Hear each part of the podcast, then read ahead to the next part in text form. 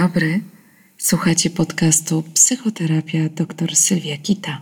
W dzisiejszym odcinku chciałabym Wam opowiedzieć o źródłach konfliktów i nieporozumieniach w relacji partnerskiej, zniekształceniach poznawczych i psychoterapii par. Wiele par zdaje sobie sprawę z tego, że instytucja małżeństwa przeżywa kryzys. Liczba rozwodów, rozstań w porównaniu jeszcze z tym, co było 20-30 lat temu, nasila się. Nowożeńcy czy też nowo powstałe pary są przekonane, że ich związek jest inny od pozostałych, a głębokie uczucie, które odczuwają, uchroni ich przed wszystkim, a już z pewnością uchroni przed rozstaniem. Jednakże prędzej czy później wiele z tych par zaczyna się orientować, że nawet jeśli głębokie uczucie występuje, to coraz trudniej jest im poradzić sobie z narastającymi konfliktami a zwiększająca częstotliwość kłótni tylko potęguje w nich strach i niepokój. Ten strach dotyczy przede wszystkim przyszłości. Powstaje szereg pytań: co z nami dalej będzie? Czy faktycznie musimy się rozstać? A co z dziećmi? Co ludzie powiedzą? Tak naprawdę obawy wynikają z konieczności zmiany, a wielu z nas tak bardzo boi się zmian. Dlaczego? Odpowiedź jest dość prosta. Ludzie reagują lękiem w sytuacji, kiedy nie mają na coś wpływu. A jak tu mieć poczucie wpływu, kiedy nie wiemy, co się wydarzy po rozstaniu? Kochać kogoś i bycie przez kogoś kochanym należą z całą pewnością do najcenniejszych przeżyć z udziałem drugiego człowieka. Poczucie intymności, akceptacji i wsparcia – możliwość dzielenia się z drugim własnymi emocjami i przeżyciami. Co więcej, satysfakcja seksualna lub sprawianie satysfakcji drugiej ukochanej osobie to przecież jeden z głównych powodów, dla których łączymy się w pary. Nie bez znaczenia jest również zadowolenia ze strony krewnych i rodziców, którzy w większości zachęcają nas do zakładania rodziny i tworzenia relacji partnerskich. Powstaje zatem zasadnicze pytanie: Skoro jest tyle powodów, dla których małżonkowie, partnerzy chcą być ze sobą razem, co takiego się dzieje, że zaczynają się kłócić, stosują wobec siebie wrogie zachowania, tracąc jednocześnie nadzieję na zmianę? Niestety, istnieje szereg jakże mocnych czynników prowadzących do destrukcji związku. Wspomnę tutaj tylko o niektórych z nich: rozczarowanie, nawarstwiające się nieporozumienia poczucia bycia niezrozumianym, doświadczanie od drugiego poczucia bycia nieszanowanym, lekceważonym czy też niedocenianym. Zazwyczaj ma to związek z romansami, prowadzeniem drugiej relacji z innym partnerem, partnerką i agresją, najczęściej słowną, w tym ubliżanie, stosowanie wulgaryzmów oraz tak zwaną bierną agresją, w której dominuje milczenie. Do tego, jeśli jeszcze partnerzy mają problemy w pracy, trudności w wychowaniu dzieci, niepewność o finanse, choroby, wszystko to sprawia, że partnerzy coraz rzadziej odczuwają przyjemność z samego faktu przebywania z sobą, przestają się wspierać i zaczynają się wzajemnie obwiniać za powstałe trudności. Miłość, o której był pierwszy podcast, zaczyna tracić swoje scalające właściwości. Co jest zatem jeszcze potrzebne, aby związek przetrwał?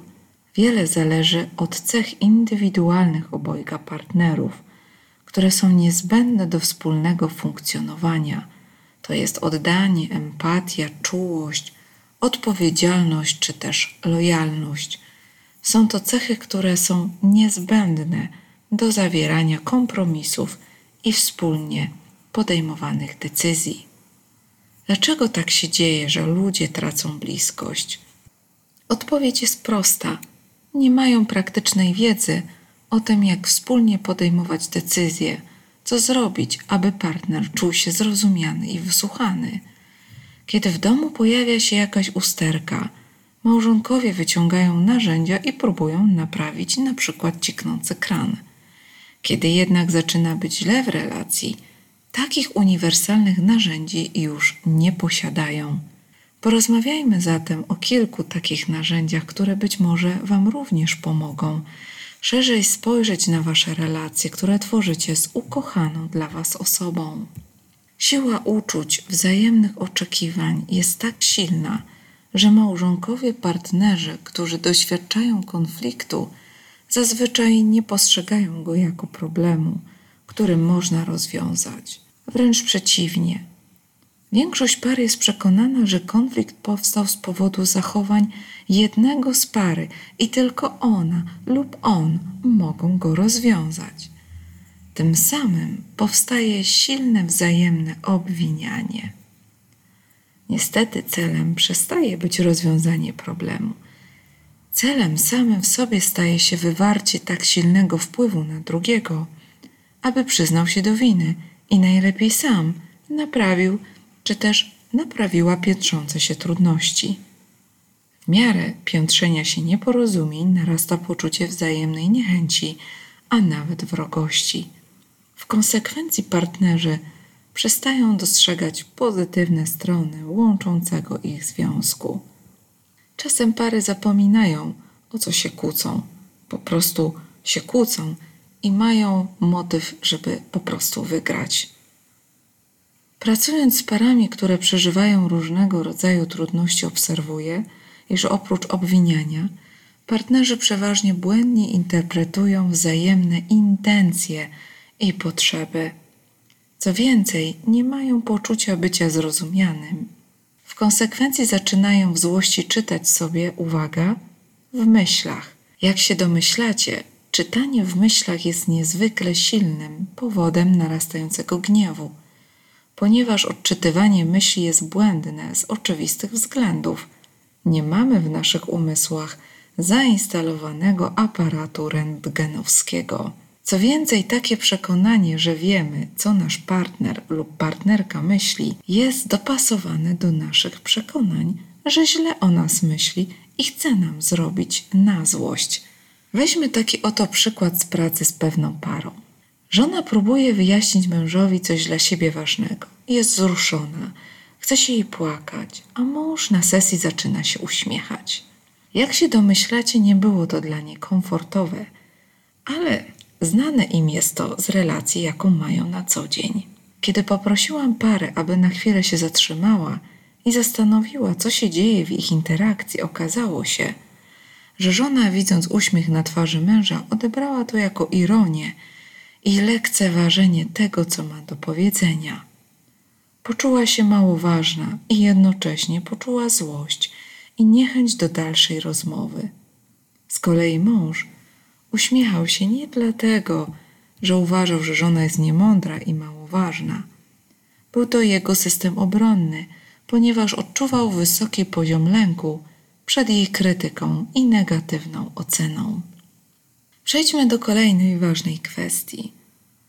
Otóż oburzeni małżonkowie podczas kłótni nie potrafią dostrzec, że przyczyną konfliktu jest po prostu nieporozumienie – a więc sposób, w jaki partner postrzega i interpretuje działania drugiego. Spostrzeganie w konfliktach ma dużo większe znaczenie niż samo działanie. Kiedy jesteśmy zawiedzeni zachowaniem partnera lub partnerki w naszych umysłach, zachodzi pewne zjawisko. Otóż nasz umysł błędnie interpretuje lub wyolbrzymia zachowania bliskiej nam osoby. Tworzymy negatywne wyobrażenia na temat tych zachowań i przypisujemy partnerowi, partnerce te interpretacje na stałe. Potem postępujemy wobec tej osoby w taki sposób, który jest zgodny z naszymi błędnymi interpretacjami, czyli jesteśmy po prostu niemili, a czasem nawet wyrażamy dezaprobatę i gniew. Jednakże warto zwrócić uwagę, że tak naprawdę to atakujemy wytworzone przez nas negatywne wyobrażenia. W takich chwilach rzadko przychodzi nam na myśl, że możemy się mylić. W gabinecie wyraźnie obserwuję, jak trudno jest parze dokonać modyfikacji własnego myślenia i postrzegania drugiej osoby w związku. Czasem wymaga to sporej determinacji i wyrozumiałości terapeuty, aby zachęcić partnerów do przyznania się, że nie tylko partner lub partnerka są źródłem nieporozumień, ale również oni sami biorą w tym czynny udział. Umiejętność dostrzegania prawdziwych przyczyn zachowań w relacji partnerskiej jest niezwykle ważna. Ta wiedza ma kluczowe znaczenie dla naszego bezpieczeństwa i stabilności związku. Ktoś mógłby powiedzieć: Ale my tyle lat już ze sobą jesteśmy, że wystarczy, że ja na niego spojrzę i już wiem, co myśli. Oczywiście, jednakże istotne jest zasadnicze rozróżnienie. Czym innym jest uznawanie naszego czytania w myślach za fakt, a czym innym jest tak zwany nasz domysł. Będąc w związku, możemy się jedynie domyślać, co druga osoba czuje, nad czym się zastanawia lub jaki był powód jej zachowania. Jeśli nasz związek jest oparty na wzajemnym zaufaniu, to możemy sprawdzić słuszność naszych domysłów, pytając wprost, co on lub ona czuje w danym momencie. Kiedy mamy silne emocje i brak wiedzy na temat tego, co myśli nasz partner lub partnerka, może nas poprowadzić w bardzo złą stronę. Dlaczego? Otóż, gdyż jesteśmy zdenerwowani, nasze wyobrażenia są oparte przeważnie na naszych wewnętrznych lękach, obawach i oczekiwaniach, niż na racjonalnej ocenie tych osób. Schemat pochopnego wyciągania wniosków jest szczególnie nasilony u osób z zaburzeniami myśli i nastroju, na przykład u osób cierpiących na depresję lub mających zaburzenia lękowe. Przykładowo, widok zmęczonego męża wracającego do domu u żony z depresją może wywołać błędne przekonanie: On jest już mną zmęczony. Inny przykład. Pełny niepokoju mąż, widząc, że żona się spóźnia, zaczyna tworzyć wizję, że go zdradza lub że miała wypadek. Kiedy żona pojawia się w drzwiach, jego poziom lęku jest tak wysoki, że żona, widząc jego twarz, myśli: Jest na mnie zły, z tego powodu, że sobie chociaż raz poszłam do galerii. W konsekwencji, zamiast spokoju i radości ze spotkania pojawia się kłótnia Partnerzy w opisanych przypadkach pomijają rzeczywiste powody, czyli zmęczenia i spóźnienia się. Kolejnym powodem kłótni jest zjawisko tzw. Tak generalizacji. Na przykład mąż, który doświadcza zaburzeń lękowych, zinterpretował spóźnienie żony jako zdradę lub wypadek, po czym na sesji w gabinecie mówi: Ona zawsze się spóźnia po pracy i zawsze przyjeżdża później niż powinna. To nadmierne uogólnianie, w tym zawsze, jest jednym z najtrudniejszym do usunięcia i często prowadzi do negatywizmu i pozbawia drugą osobę motywacji do zmiany. Nie bez znaczenia jest również tak zwane postrzeganie selektywne w relacji. Polega ono na tym, że jeden z partnerów poddaje analizie wyłącznie pojedyncze zachowanie lub sytuację w oderwaniu od kontekstu. Podam Wam kolejny przykład. Żona podczas sesji opowiedziała historię podróży na lotnisko, skąd mieli polecić na wymarzone wakacje. Okazało się, że jadąc samochodem utknęli w korku i nie było możliwości się z niego wydostać. Kiedy pełni napięcia wbiegli na lotnisko, gdzie właśnie już trwała odprawa, okazało się, że mąż co prawda zabrał paszporty, ale nie sprawdzili daty ich ważności. W konsekwencji żona ze śmiechem zakończyła opowieść. I w ten sposób zaczęliśmy wakacje w hotelu przy lotnisku. Przysłuchujący się opowieści żony mąż skoncentrował swoją uwagę wyłącznie tylko na zdaniu – Mąż nie sprawdził daty ważności paszportu. Jak się domyślacie, potęga jego złości była ogromna. Co więcej, takiego zdania nie było. To był jego jedynie domysł. Podobnie w sytuacji tak zwanego myślenia spolaryzowanego, a więc myślenia wszystko albo nic. Partnerzy w nieszczęśliwych małżeństwach są stale przekonani, że w każdej sytuacji istnieją tylko biegunowo przeciwstawne wyjścia. Przykładem mogą być wypowiedzi w stylu: Nie mogę już znieść zachowań męża, muszę się rozwieść. I tutaj nie wiedzą na przykład o możliwości rozpoczęcia psychoterapii par, albo wiedzą, ale w ogóle nie biorą tego pod uwagę. Lub zdanie: Muszę zarobić na utrzymanie domu, jestem niewolnikiem i zakładnikiem swojej żony. Zamiast zakomunikowania swojej żonie, że potrzebuje jej pomocy, i tak dalej. Wyolbrzymianie, a więc skłonność do przesadnego oceniania dobrych lub złych cech drugiej osoby, czy też katastrofizowania skutków jakiejś decyzji lub wydarzenia, to kolejne zniekształcenie, które utrudnia bycie spokojne razem ze sobą. Takie katastroficzne myślenie występuje często w sytuacji, kiedy coś wymyka się spod kontroli. Przykładem może być decyzja męża o naprawie samochodu, na który wydał więcej pieniędzy niż wraz z żoną wspólnie zaplanowali. Żona wpadła w przygnębienie, widząc oczyma wyobraźni, że mąż zacznie wydawać jeszcze więcej pieniędzy na motoryzację, aż zostaną bankrutami.